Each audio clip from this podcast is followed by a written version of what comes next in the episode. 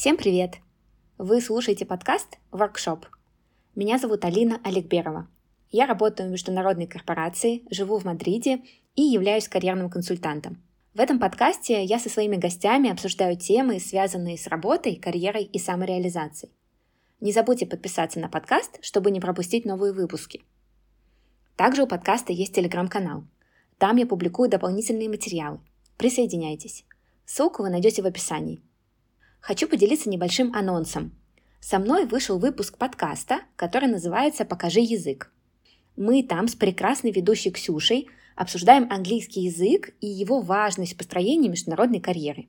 Если вам эта тема интересна, все ссылки также есть в описании. А сегодняшний выпуск я решила посвятить теме MBA. Чтобы это обсудить, я пригласила в подкаст Аню Брухти. Мы познакомились с Аней, когда обе работали в компании Heineken в Москве – Несколько лет назад она поступила на программу MBA в бизнес-школу в Роттердаме и сейчас живет и работает в Голландии. Мне было очень интересно узнать про качество образования, про то, что, собственно, там изучают и стоит ли это своих денег. Все это и многое другое мы и обсудили в нашей беседе. Аня, привет! Привет, Алина! Спасибо, что нашла время присоединиться к подкасту. И для начала, чтобы ввести в курс дела, расскажи, пожалуйста, про свой карьерный путь. Мы с тобой познакомились в компании Хайникин, когда работали вместе в Москве. Сейчас ты в Голландии, и я знаю, что важной точкой твоего карьерного пути было обучение в MBA. Да, мы с тобой действительно познакомились в, в. Я пытаюсь теперь сообразить уже, на самом деле, довольно давно, да, получается, лет семь назад. У меня был э, карьерный путь э, сначала долго в России, как, собственно, у тебя, и он меня завел после Хайникина в Москве в Хайникин в Сибирь.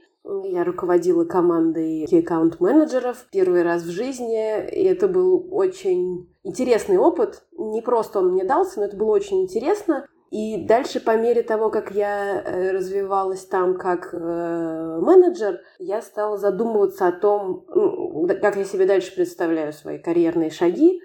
И в этот момент был первый раз, когда я всерьез понимала, что я не очень хочу возвращаться в Москву, потому что мне не кажется, что это мне будет интересно. И вот в этот момент я поняла, что я не хочу возвращаться в Москву, я не вижу там для себя принципиально, новый, принципиально нового развития карьеры. И вместе с этим, когда как стало ясно, что в Москву я не хочу, стал вопрос, что можно сделать. Ну, то есть MBA для начала у меня был, как, знаешь, красивая такая история. Какой опыт хочется получить в жизни, хочется попробовать, что такое MBA с чем его едят, почему про него все так рассказывают, вообще что это. При этом э, решение для меня было сложным, Несмотря на то, что я э, одна, от меня в этот момент финансово не очень зависела семья и родители, то есть я, в общем, да, на своих финансах. Все равно это, как, это сложно. Очень сложно себе представить, что ты вдруг бросаешь работу, которая видится как хорошая карьера в одной стране, я уже по сибирским меркам я зарабатывала сильно больше среднего, и ты вдруг все это бросаешь и уезжаешь учиться. И в этом смысле мне очень помогла мама, она мне в тот момент сказала, она говорит, слушай, ну вот если не сейчас, а когда? Ну, у тебя будут дети, у тебя будет семья, переезжать с, сем... с семьей и детьми гораздо сложнее. Вот. И, наверное, это был такой решающий момент, когда я поняла правду. Ну, то есть, если я принципиально хочу это сделать, если мне интересно узнать, что это за опыт, то это надо делать сейчас. Дальше я как бы более целенаправленно Э, работая в Сибири, откладывала деньги на то, чтобы дальше жить, потому что это нужно, нужно рассчитывать на, э, ну, в зависимости от программы, на некоторое количество лет без работы. Дальше я выбирала MBA, и это тоже э, для меня был хороший опыт, потому что в отличие от рабочих переездов, там все-таки гораздо больше выбор. Да? То есть я села, открыла перед собой натуральную карту мира и стала выбирать тогда, где я хочу быть, оказаться. И в этом смысле для меня Голландия была очень осознанным решением. Не потому, что так получилось, а потому, что я здесь хочу жить, потому что я здесь хочу на ближайшие лет 10 растить детей. Ну, то есть у меня были несколько как бы, и социальные, и профессиональные причины, по которым я хотела оказаться здесь.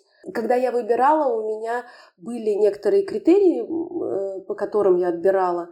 В результате у меня был топ-3 школы. Я выбирала между школой в Швейцарии, в Голландии и в Германии. И вот в Голландии мы, ну, как бы мы сошлись друг с другом, они мне понравились. В общем, вот там как бы я довольно часто доверяю своей интуиции. Мы когда с ними разговаривали, я поняла, что мне там, скорее всего, будет хорошо.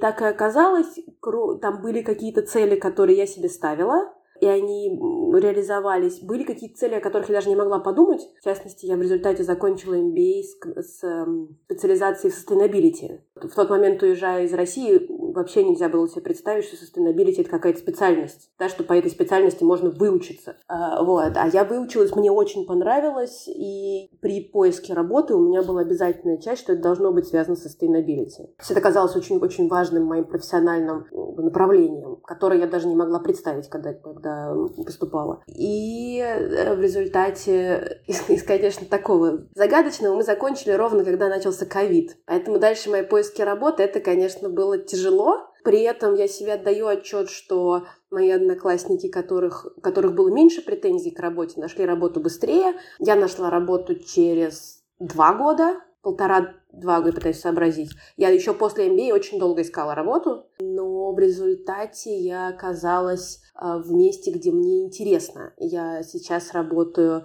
а, глобальным селзом в логистическом техстартапе. И там именно вопрос был в том, что я хотела поменять сразу очень много. Я хотела поменять и индустрию, и язык. И, в общем, там у меня было очень много параметров, по которым я хотела другую работу. Но там, в моем случае я считаю, что это стоило того.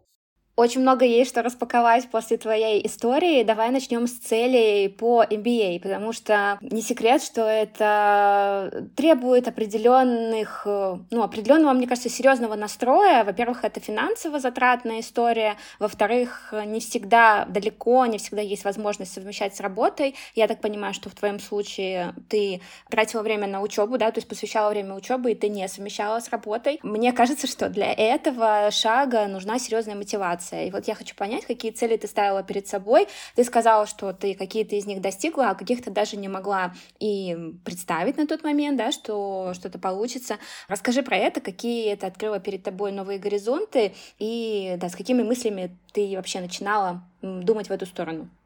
Я начинала думать из интереса.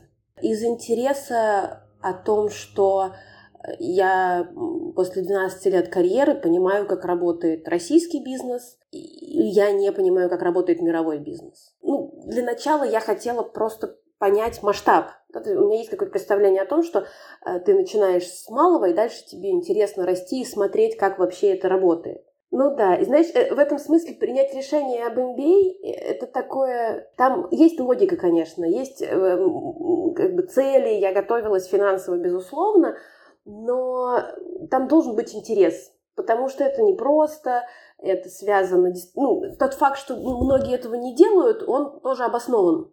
Это непростое, э, непростое решение, это непростой проект. Вот то, чем мне понравилось MBA, что в результате ты оказываешься вот э, в большом сообществе людей, которые до какой-то степени немножко такие же сумасшедшие, как ты, которые в своих странах э, побросали обычно очень денежные работы. У меня, в частности, были одноклассники из Сингапура и из Америки. Американцы, удивительно, почти все вернулись обратно, потому что европейские зарплаты вообще не могут сравниться с американскими. Но вот мой, мой одногруппник, который до этого жил 10 лет в Сингапуре, он за 10 лет в Сингапуре накопил на полный MBA. Он, платил, он не брал никакого кредита. В Сингапуре такие зарплаты, что он целиком оплатил свой MBA из своей зарплаты. И сейчас он работает здесь. И для него это был даунгрейдинг. Для меня это все-таки в смысле зарплаты это апгрейд, а для него это натурально даунгрейд. Он пошел в зарплате в минус, и все равно ему это интересно. Да, то есть здесь, э, ну, там опять же, всегда у всех есть некоторый комплекс Никогда это не бывает абсолютно иррационально, у этого всегда, у каждого человека есть свои, э, свои э, мотивации, но по факту, да, то есть вот такие истории. Люди приезжают в том числе делать э, MBA в странах, где они не могут заработать столько, сколько они зарабатывали дома. И это тоже реальность. В моем смысле в какой-то момент, правда, просто перевесил интерес. Если как бы, в моей жизни такого опыта не будет, мне будет обидно. Такое решение связано с тем, что немножко, знаешь, как завести детей. Пока у тебя нет детей, ты не можешь себе представить, что это. И ты не можешь себе представить, понравится тебе или нет. Да, то есть это, так, это такой класс решений, где ты просто делаешь шаг вперед или нет. В этом смысле, мне кажется, э, хорошо нам с тобой поговорить про там, то, что я в результате выучила, потому что это может быть тоже полезно в принятии решений,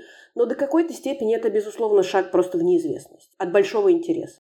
Я хочу еще поговорить про разницу между российским MBA и зарубежным. А когда ты принимала решение об MBA, ситуация в мире была другая. Сейчас этот выбор, он более очевиден. Более очевидно, что если ты хочешь а, строить международную карьеру и быть в международном профессиональном сообществе, то, безусловно, тебе лучше получать MBA за границей. Однако 5, 6, 7 лет назад такого, ну, такой очевидности в этой логике не было. Тем не менее, я помню, в одно время мне дали совет, что получать российский MBA нет ну, никакого смысла. То есть, если ты все-таки хочешь это сделать, то делай это в может быть, не самой-самой топовой бизнес-школе, потому что это действительно очень большие затраты, э, но действительно хорошей бизнес-школе, которая ценится на международном рынке. Вот что ты про это думаешь? Э, рассматривала ли ты для себя российский MBA? Либо у тебя один из интересов был как раз в том, чтобы понять, как работает международный рынок, ну и тогда как бы выбор, он сам собой, да, как-то получался?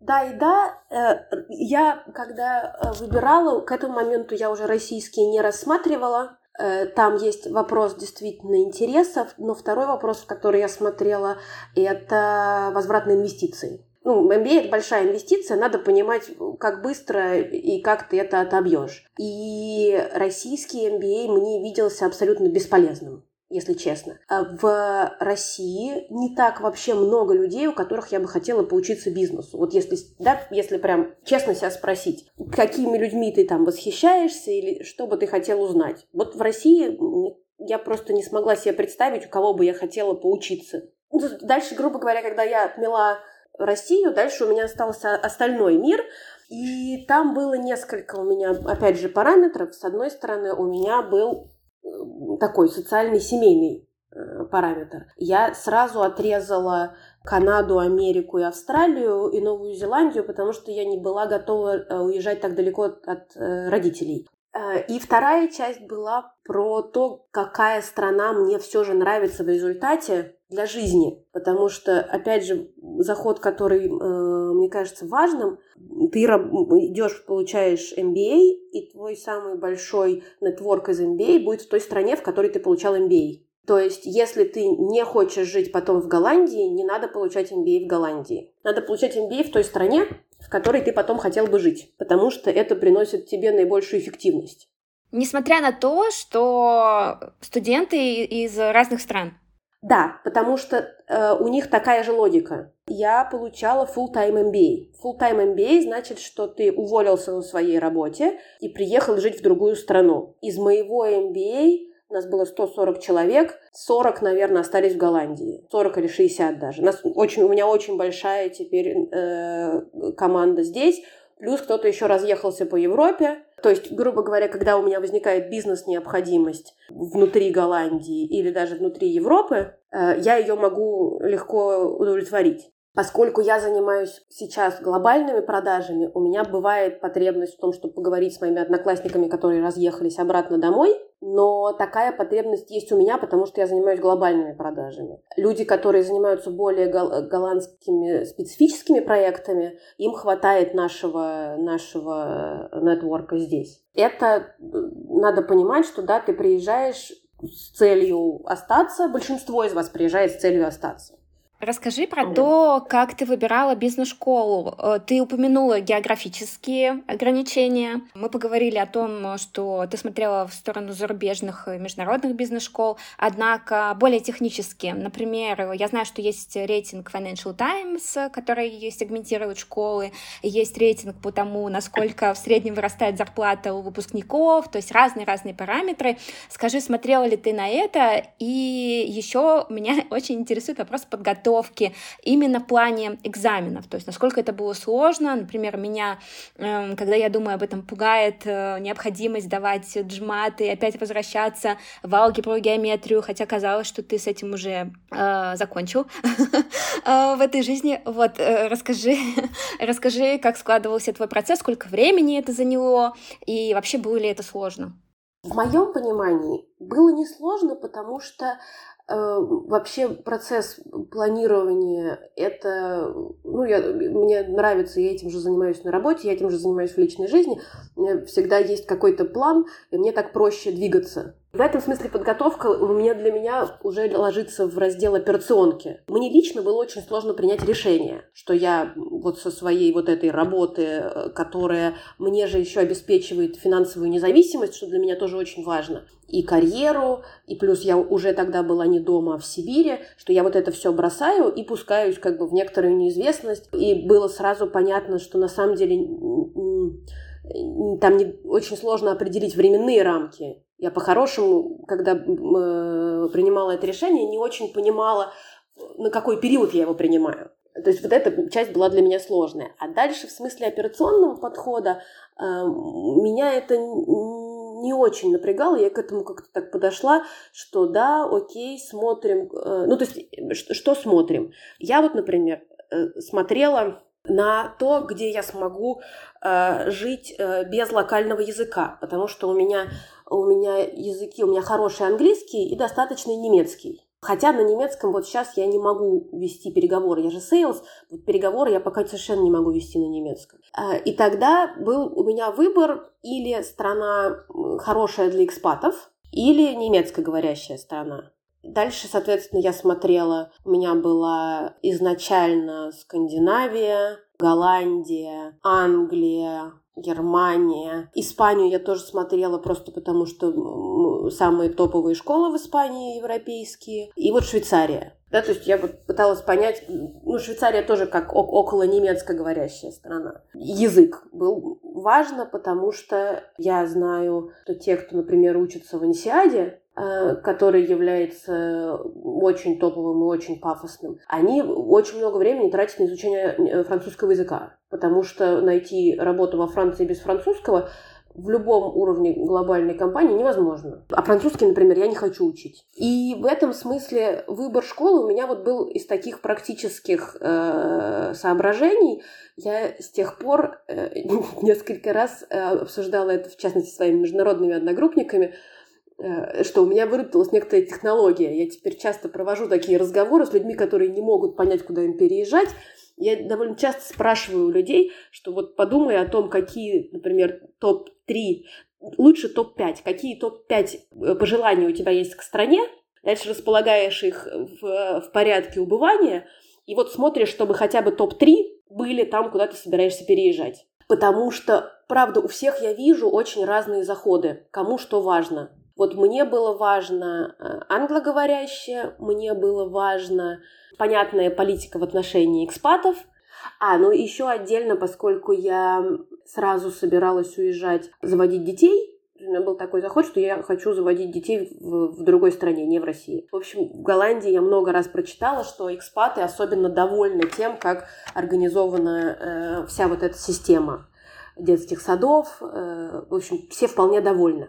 И вот это был тоже у меня важный параметр. Но поскольку да, не все хотят заводить детей, у всех вообще разные жизненные планы, то я могу себе представить, что выбор будет другой. Например, многие мои коллеги, бывшие не из Хайникина, до этого я работала в Найке, у Найка здесь э, европейская штаб-квартира, и я вижу, что из них многие после окончания льготного налогового периода уезжают в Бельгию потому что в Голландии действительно нещадные налоги. Ну, прям нещадные. Нужно очень хотеть жить в Голландии, чтобы э, здесь платить налоги. Второй, например, э, пункт, который оказался тоже для меня, ну, вот пока на него нет ответа.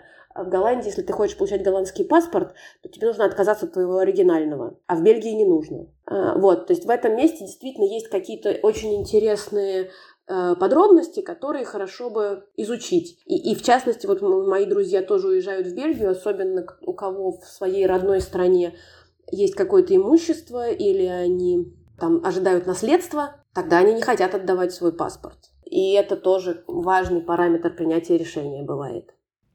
Да, я согласна. Э, я сейчас понимаю, что не смотрела, на самом деле, никогда так комплексно на выбор страны, в которой находится бизнес-школа, всегда смотрела очень-очень узко, конкретно на само учебное заведение. Но мне кажется, что твоя логика, она очень полезна. Хорошо, что ты про это поговорила. Давай вернемся к стоимости обучения ненадолго, потому что я просто знаю, что это болезненный вопрос, и в матрице принятия решений я думаю, что он стоит очень высоко.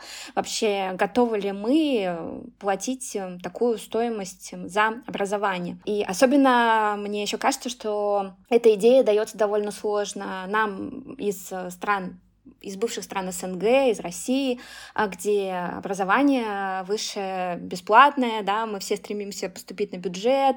А, есть и платное сейчас, конечно, но все равно вот это историческое наследие, историческое понятие, оно остается в нашем mindset е, в нашем менталитете. И когда мы говорим о стоимости обучения 60 тысяч евро, 70, 80, то здесь, конечно, встает вопрос, э, ради чего это все. Ты как раз упоминала, что ты смотрела на стоимость на, э, на шанс того, что эти инвестиции отобьются. Как тебе кажется, действительно ли они отбиваются, действительно ли эти затраты потом к тебе возвращаются?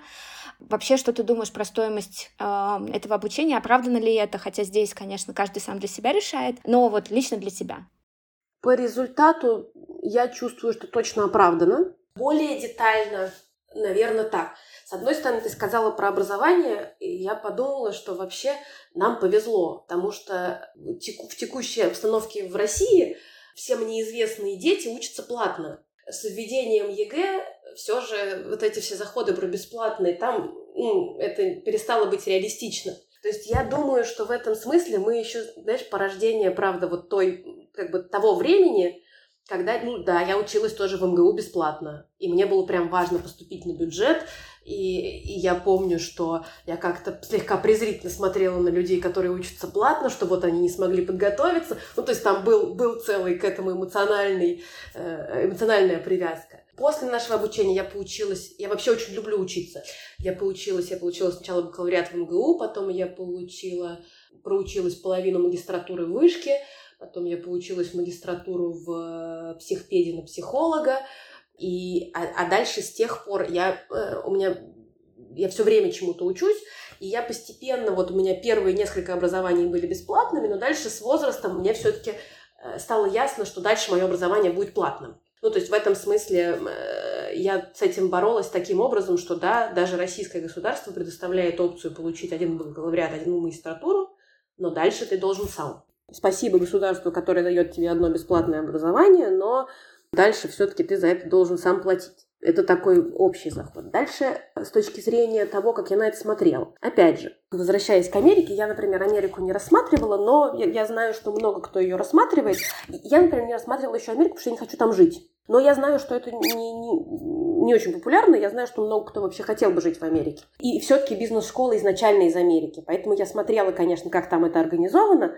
Да, то есть европейские бизнес-школы – это вторичная история. Это история, которая появилась э, как конкурент американской. В Америке, если брать топ-школы, стоимость, когда я смотрела, была примерно 100 тысяч евро в год, и это было два года. Не евро, а долларов. То есть у тебя 200 тебе нужно отдать за обучение, и еще тебе на что-то надо жить. И жить тебе нужно не один год, а два. Э, европейцы сказали, окей, мы хотим конкурировать в этой сфере. Они нашли способ конкуренции в том, чтобы сделать это дешевле. Почти все европейские программы один год, во многих стоимость года дешевле еще, но плюс это просто означает, что э, ты оторван от работы меньше. И туда же, здесь, наверное, важно добавить короткий комментарий про Executive MBA, Э, Executive MBA стоит примерно столько же, сколько э, full-time в Европе. В Америке он стоит обычно дороже, потому что они пользуются логикой, что все, что с названием executive, должно стоить дороже, иначе никто туда не пойдет. Вот, в Европе он стоит тоже чуть-чуть дороже, ровно с теми же маркетинговыми э, затеями,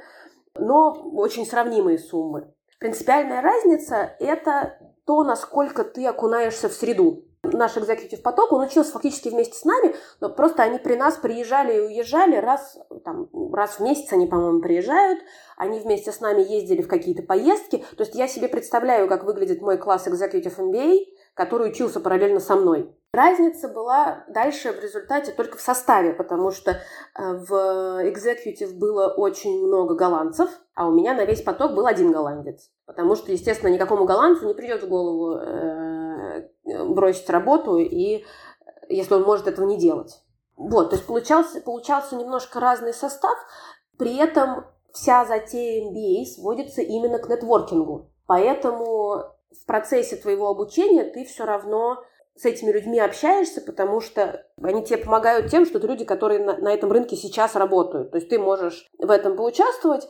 И я так вижу, что это во всех школах так. Все школы очень трепетно относятся к своему кругу выпускников. Они не делят выпускников на executive и full-time. Это все одна когорта.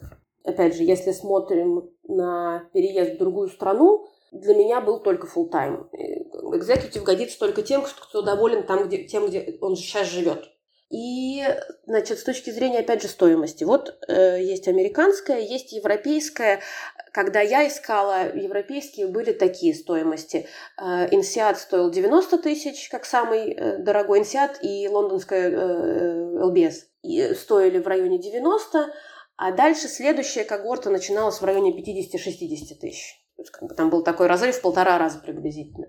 Это очень влияет на решения, которые принимают люди потом. В Америке MBA действительно очень ценится. Вложив 200 тысяч, ты точно знаешь, что ты выйдешь работать, скорее всего, тысяч на 200-300 евро, э, долларов в год и отобьешь.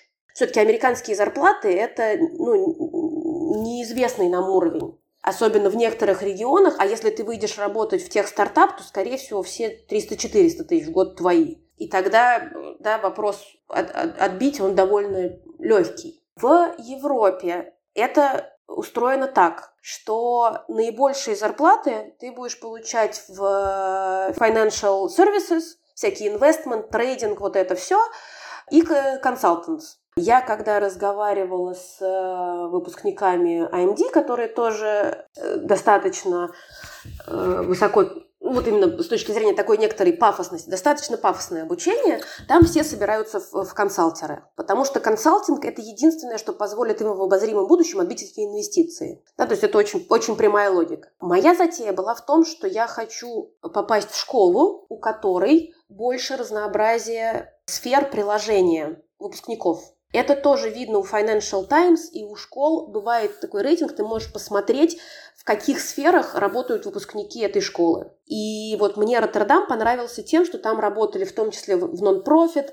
Там, в принципе, варианты, где работают выпускники, были там, 10 разных сфер, 15. И это мне было важно, потому что когда я ехала, я была не уверена, что я хочу продолжать в продажах. Мне было важно посмотреть, если, например, я вдруг почему-то передумаю и захочу дальше строить карьеру в финансах или в логистике, или в НГО, что, что у меня достаточное количество выпускников моей школы работают в этих сферах, чтобы я потом могла с ними это обсуждать, они, они мне могли помочь с трудоустройством.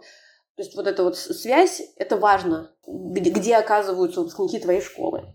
Э, вопрос в финансах, там 50-60 э, тысяч евро в год, ну, вот в эм, Голландии минимальная, э, минимальная зарплата, на которую ты выйдешь, это 60 тысяч евро в год. Минус налоги, минус все, хотя у тебя есть, опять же, налоговые льготы. Ну, то есть, вот ты фактически понимаешь, что ты, как бы твое обучение – это дальше год твоей чистой зарплаты. И дальше она будет расти. Ну, то есть, еще одна важная, важная затея, что прям очень часто выпускники MBA выходят на первую работу, работают там год, и уходят на большую зарплату. Это э, мировая совершенно статистика, что независимо от того, э, где оказались твои выпускники, они через там, год-полтора будут менять работу, потому что они захотят больше денег, захотят больше сферу, что-то захотят. То есть, грубо говоря, с 60 ты начнешь, ну вот у нас через три года зарплата, если я не ошибаюсь, 100 тысяч евро, 100 тысяч долларов средняя. Ты знаешь, для меня это звучит немножко как э, психологический такой момент. То есть ты когда уже знаешь, что ты потратился, ты автоматически становишься как будто бы чуть более амбициознее, что ли. То есть э, у тебя уже просто выше запросы. Но для меня эм, вопрос был в том, что может быть тот же самый карьерный путь и те же самые зарплаты, и те же самые продвижения ты можешь получить, например, не с MBA, а с магистратурой либо вообще просто найди работу за границей и за счет своих личных качеств будешь строить карьеру. Или все-таки нет? Точно да. Вопрос, наверное, в сроках еще. Я очень вижу, э, что люди переезжают работать вместе, особенно с международными компаниями, которых в Голландии много, Здесь вся атмосфера устроена для экспатов, и все Хайникины, Юнилеверы, Филлипсы, все перевозят большое количество экспатов. И дальше там есть два вопроса, которые для меня были важны. С одной стороны, как я адаптируюсь, а с другой стороны, насколько я чувствую себя привязанным к своему работодателю. Потому что вот то, что мне сейчас очень нравится, у меня в результате MBA появилось очень четкое ощущение, что я выбираю работу, у меня к ней есть требования – что это абсолютно равноправные разговоры, а не то, что меня выбирают. Да, то есть это вопрос еще самооценки. Действительно, MBA очень на это нацелены. У нас были целые курсы по self-awareness, коучинг тоннами совершенно. Эм, мы обсуждали, как делать CV, как делать нетворкинг. У нас были задания, где мы должны были пойти поговорить с людьми. То есть фактически, и это я вот почти уверена, что это есть во всех программах. Э, Все, что я читала, там везде есть такой как бы карьерный целый модуль. То есть действительно им важно вырастить из, из тебя критически мыслящего, независимого, сильного лидера, который собирается строить бизнес-будущее. То есть вот как бы у тебя принципиально меняется отношение. Я вот сейчас, когда разговариваю, сейчас я на своей текущей работе довольно часто общаюсь со своим CEO. Мой CEO и фаундер – выпускник Насиада. Вот мы с ним на одном языке разговариваем. Я ему говорю, слушай, товарищ, нам нужно это и это. Он говорит, все понял. Я понимаю, что это вот про это. И это очень смешно, потому что тот факт, что мой CEO, кофаундер закончил инсиат, я поняла еще до того, как узнала, что он действительно закончил какой-то MBA, по нему видно. Видимо, и по мне теперь тоже видно. Видимо, все же это немножко видно по людям. Люди, вышедшие из MBA, в плохом или в хорошем смысле, немножко обнаглевшие. Ну, то есть такие немножко чрезмерно уверенные. Такой случай, который я до сих пор помню. Я, пока мы учились, пришла обедать, мои сидят одногруппники, что-то обсуждают. Я говорю, что вы обсуждаете? Они говорят, да вот э, она вот хочет подавать э, на стартап, строить, э, растить э, овощи на, на зданиях. И вот, значит, мы обсуждаем, это feasible или не feasible. И, и вообще никого это не смущает. Это нормальное обсуждение. Я говорю, ладно, я хоть послушаю. Я в этом ничего не понимаю, но хотя бы я послушаю. И главное, эта девочка, которая все это обсуждала, она сейчас уехала домой в Колумбию, по-моему, она таки этим занимается. Это не просто разговоры, она поехала и, и как бы это развивает. Вот это очень важная часть, что ты попадаешь в когорту людей, которых мало в бизнесе. Бизнес все же тоже очень разнородный, да, и как в, в любом сообществе у тебя есть разные люди, и людей всерьез, например, интересующихся бизнесом, которые хотят развивать бизнес, их относительно каждой компании процентов, наверное, 5, может 10. Да, то есть у тебя всегда будет большой, большое количество людей, которым интересно делать каждодневную работу. И это тоже очень хорошо, потому что так работа делается. Но у тебя есть люди, которые должны двигать бизнес вперед. MBA хорош тем, что вот все люди, все те проценты, которые были в разных компаниях, собираются вместе. Мы когда только начали учиться, у меня было потрясающее ощущение, что я попала просто в круг изначально очень близких мне людей, вдруг. У меня так было редко в бизнесе, чтобы было много близких людей, по, по духу именно, вокруг.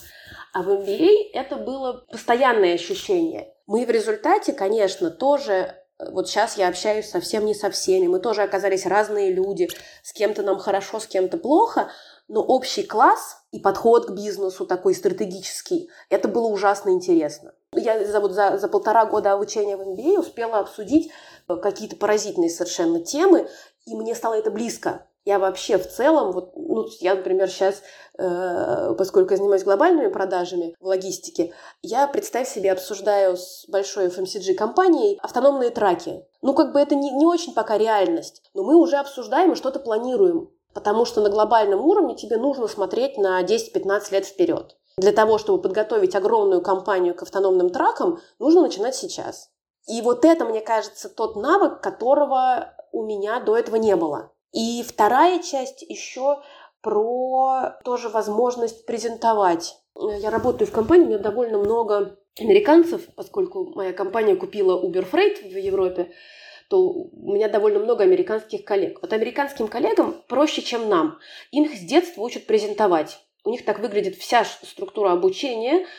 Они вызывают у меня жгучую зависть, потому что они могут из ничего создать презентацию. Ее будут слушать, она будет достаточно структурированной, в ней будет одна хорошая шутка.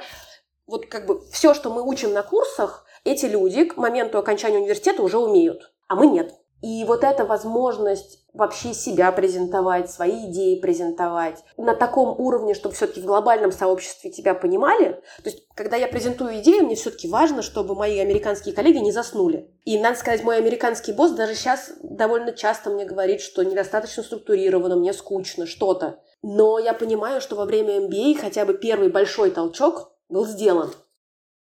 Это потрясающе. Вот, вот именно после этого твоего блока теперь я понимаю, ради чего это все. У меня вопрос такой. Я очень часто тоже слышала, что в MBA идут во многом ради нетворкинга. Но, например, если ты про себя понимаешь, что ты интроверт, что построение социальных связей не твоя сильная сторона, что тебе как бы вроде как и надо, но в то же время не совсем комфортно, и small talk это немножко не твое, а всем, кто вышел из русскоговорящего пространства, я думаю, очень много людей могут про себя это сказать. На твой взгляд, является ли это барьером? Надо ли тебе уже уметь выстраивать социальные связи к моменту поступления? Либо этому все-таки там тоже учат? И если учат, то как?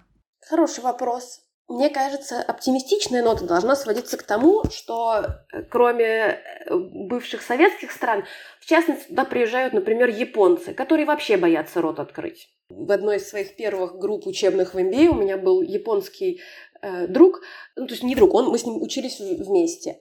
У меня э, такой был состав интересный. Вот к вопросу о нетворкинге.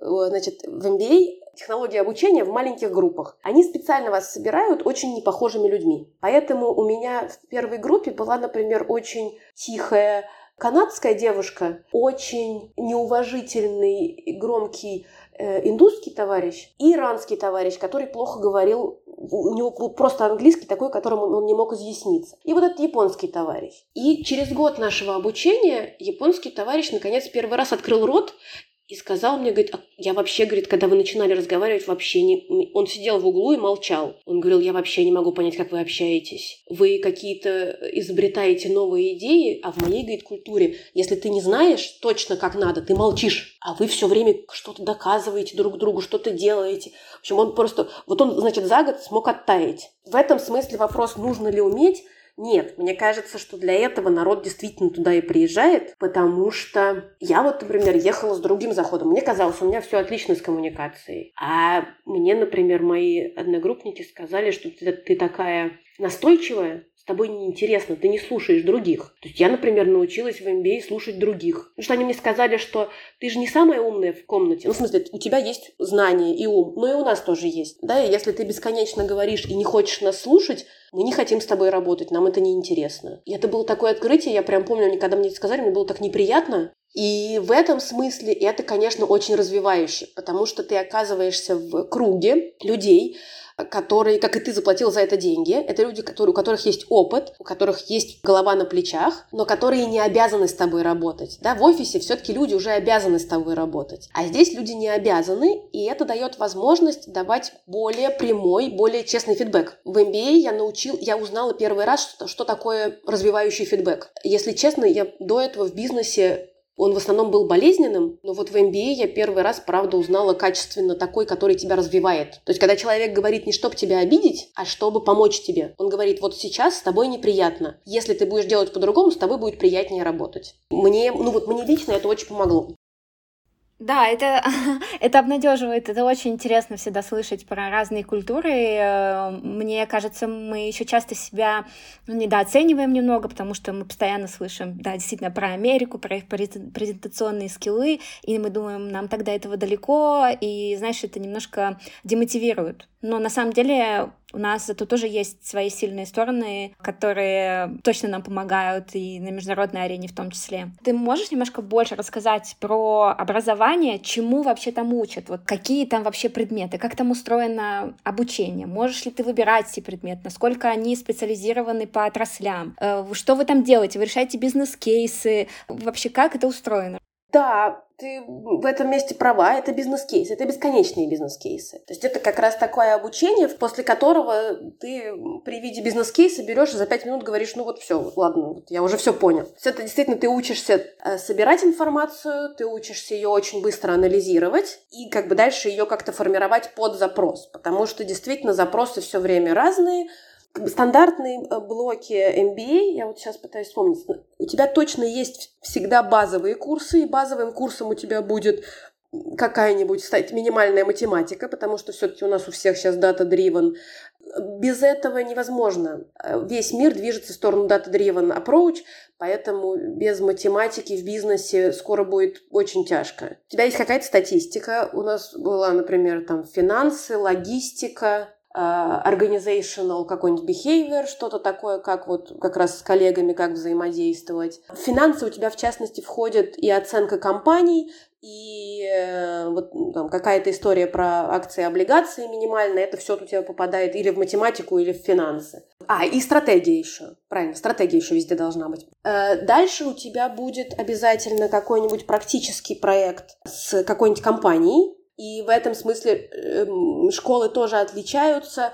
Э, у нас, например, вот я делала проект с Philipsом. Они гордятся уровнем компании, которые они могут в это вовлекать. Мы, вот, например, делали проект по sustainability с sustainability отделом Philips. Это было прям интересно. И мы делали его, главное, про Индию довольно часто еще бывает как какие-то, как минимум недельная поездка. Во всех школах я это видела куда-нибудь. Они тоже бывают разные. Это обычно э, выбор из большого количества стран по тематикам. В моем случае было очень интересно, потому что мой профессор по sustainability, который изначально из Вашингтона, но сейчас переехал, удачно женился в Коста-Рику и открыл там sustainability бизнес-школу. И он нас возил в, в Коста-Рику, и это было совершенно феерично, потому что он нас знакомил с бывшим министром экономики, он нас возил в очень sustainable, совершенно потрясающий отель э, художника из Нью-Йорка, Э, он нас возил на кофе-плантации Неспрессо.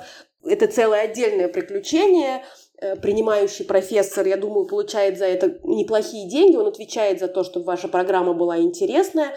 Ребята, которые летали в Китай, тоже были довольны. Кто-то ездил в Вашингтон. В общем, кто куда. Недовольных я не помню. Вот, это был, и это я видела тоже во всех школах. И дальше обычно в конце года у тебя есть большой блок курсов по выбору, потому что считается, что к этому моменту ты уже как-то лучше определился все-таки, что ты хочешь, и у нас был прям много. Я выбирала, опять же, concentration sustainability, то есть у нас, у нас была такая опция, что ты, если ты выбрал все курсы из какого-то одного блока, тогда у тебя в дипломе будет написано, что ты специализированно прослушал какие-то курсы. Если ты нахватал везде, то этого не будет написано, но это не важно, да, то есть ты можешь выбрать. Ну, смотри, и правильно я понимаю, что ты оцениваешь это качество этого образования довольно высоко. Потому, я спрашиваю, потому что я помню, например, со своих э, студенческих времен, хотя у меня был прекрасный вуз, прекрасная программа, но, видимо, потому что у тебя нет опыта рабочего, а у тебя немножко, ты не можешь на самом деле оценить э, ту информацию, которую ты получаешь. И когда ты изучаешь финансовые какие-то отчеты компании или что-то еще, у тебя в одно ухо влетело, в другое немножко вылетело, просто потому что огромный объем информации, и ты при этом сам еще не рынке и не понимаешь до конца, на что ты смотришь. Вот э, MBA все-таки туда приходят люди уже более зрелые, с опытом корпоративным. Это другое, да? Да, это, конечно, другое. И в этом смысле лучше знаешь, чего тебе надо. У меня к учебе, к любой и к этой было довольно прагматичное отношение. Если что-то мне не интересно, несмотря на стоимость обучения, я на это не тратила сил. Если что-то мне было интересно, я туда углублялась. По сравнению с моим э, образованием базовым, это было прям сильно лучше. Это лучше, гораздо лучше качество подготовки, материалов. Ну, действительно, видимо, соотношение как бы того, что мне надо и того, что мне могут дать, гораздо лучше. У нас было довольно много профессоров э, неевропейских, э, были европейские, то есть они в этом смысле все же свои деньги, я бы сказала, хорошо используют. В частности, вот они приглашают тех, с кем им нравится сотрудничать из каких-то других стран.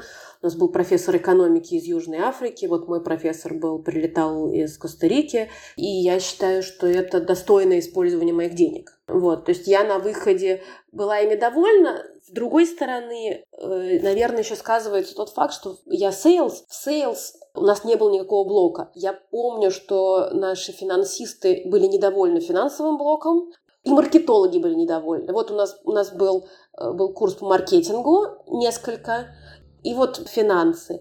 Operations были хорошие, sustainability был отличный, стратегия была нормальная. Ну, то есть вот да, там тоже всегда есть какой-то э, класс, и плюс к этому эти школы все же, э, поскольку это приглашенные специалисты, они довольно хорошо реагируют на обратную связь. То есть вот э, класс до меня, например, по sustainability, они были очень недовольны, и они написали, что тот профессор, которого вы нам нашли, нам не понравился. И тогда школа даже в, в рамках их года на следующий курс по sustainability э, нашла им нашего профессора. То есть в этом смысле хорошо, что школа за эти деньги на тебя реагирует. То есть ты говоришь, мне вот это не подходит. Круто. И скажи, у меня до разговора с тобой было м, ощущение, что MBA это для тех, кто хочет строить корпоративную карьеру, что на MBA ты получаешь такой очень широкий, очень, очень мощное представление о том, как функционирует бизнес, все его части, и ты можешь смотреть на картину в целом. Но мне почему-то казалось, что если, например, ты хочешь идти в сторону предпринимательства, то MBA это немножко не для тебя. Но вот сейчас я тебя послушала, и у меня уже изменилась точка зрения. Мне кажется, кажется, что на самом деле и в предпринимательстве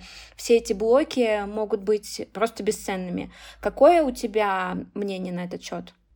У меня мнение, которое ты второе изложила, ближе к нему, потому что для меня лично э, MBA вообще сделал психологически возможным. То есть я сейчас рассматриваю как свое продолжение карьеры, стартап или ну, какие-то некорпоративные истории, и для меня именно MBA дает устойчивость. Для меня все предпринимательские истории – это про психологическую устойчивость. Это про то, что у тебя работает один план из десяти, в лучшем случае, в худшем один из ста, и ты должен быть достаточно устойчив, чтобы это повторять, несмотря на неуспехи. Это про, безусловно, нетворкинг. Тебе надо будет где-то брать деньги, тебе надо будет где-то брать клиентов. И, и плюс, правда, вот какая-то смелость. У нас был э, курс про entrepreneurship, и потом я ходила отдельно на очень интересный у нас был воркшоп. В, в, в моем университете есть прям центр entrepreneurship. Он не только для MBA, он для всего университета. И они довольно активно этим занимаются, они такой инкубатор. В общем, все, кто у нас хотели заниматься интерп... как бы интерпренерством, все им занимаются. У нас было много людей изначально из интерпренерства.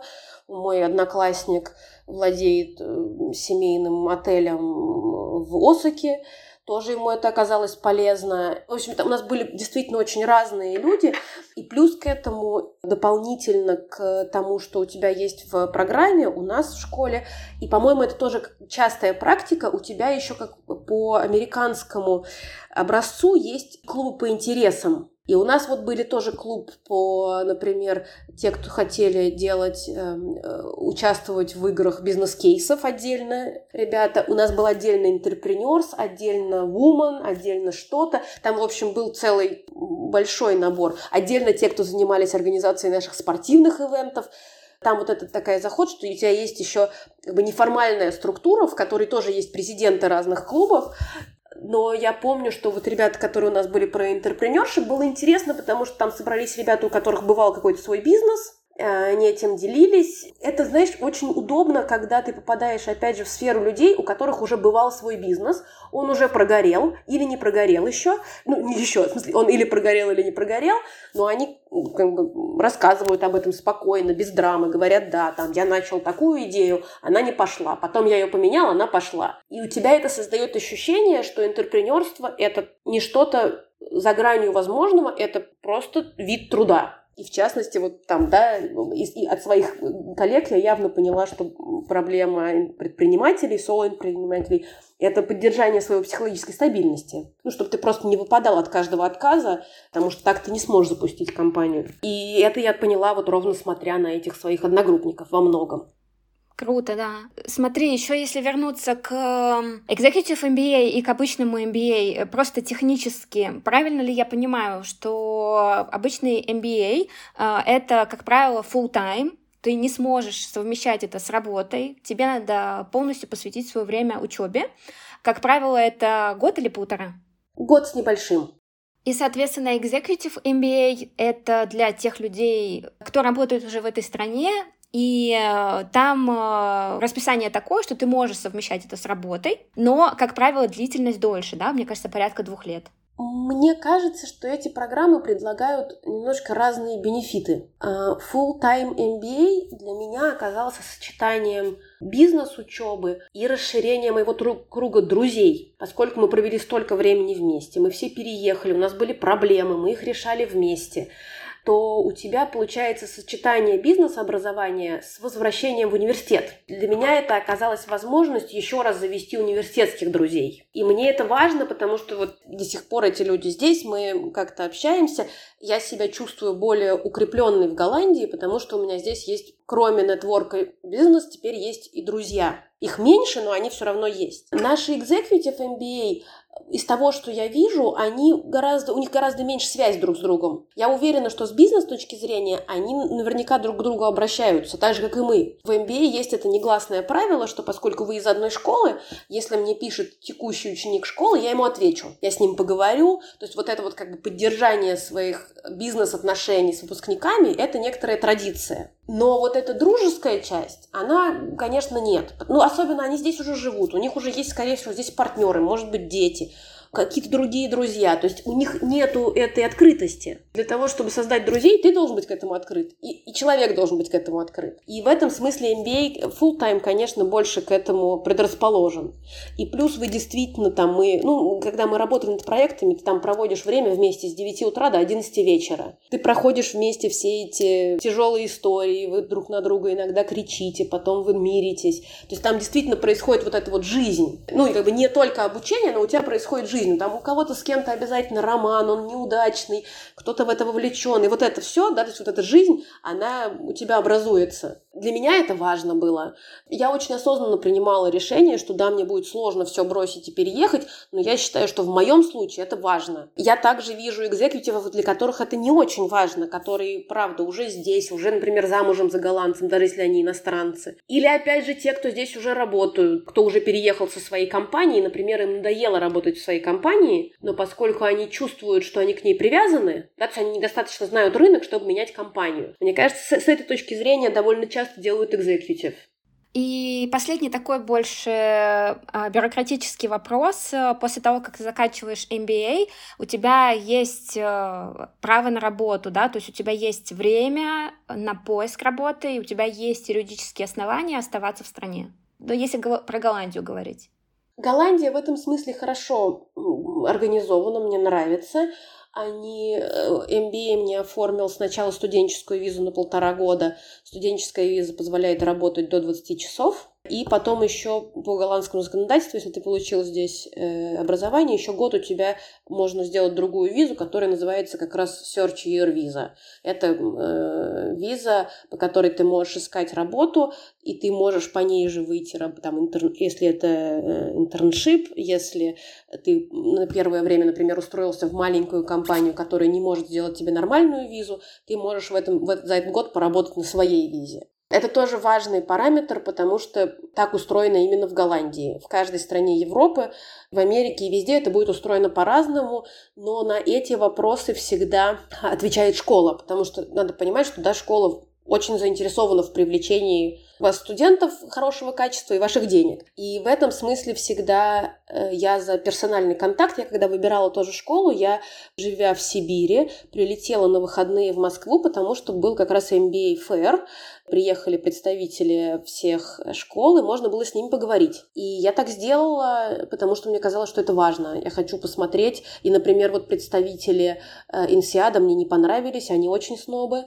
ну прям очень. И я поняла, что я не хочу, как бы я могу позволить себе это, только непонятно зачем. Я не хочу с такими людьми учиться. А, например, вот из, из э, по-моему, ИСЭ, я разговаривала, были приятные, там я потом по другим параметрам их отмела, но вот сами люди и вот эти admission э, офис вполне приятные. И все вот эти вопросы про то, как трудоустраиваться и то и все. Например, если это испанская школа, будете ли вы меня бесплатно учить испанскому, потому что они должны вообще-то. Я не помню, учат ли они, но вообще, если у них в программе нет испанского, это очень странно, потому что все же их выпускники должны говорить по-испански. Вот. У нас, например, не предлагали голландский, потому что это не нужно, потому что в Амстердаме легко можно жить без голландского.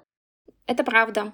Это, это, мне кажется, важный комментарий, что как и везде, как и в работе, ну, абсолютно везде, не только нас выбирают, но и мы выбираем. И тем более, когда речь идет о том, чтобы оставить работу, настолько поменять свою жизнь и заплатить такие большие деньги и вообще проинвестировать в свое будущее, это очень серьезный выбор.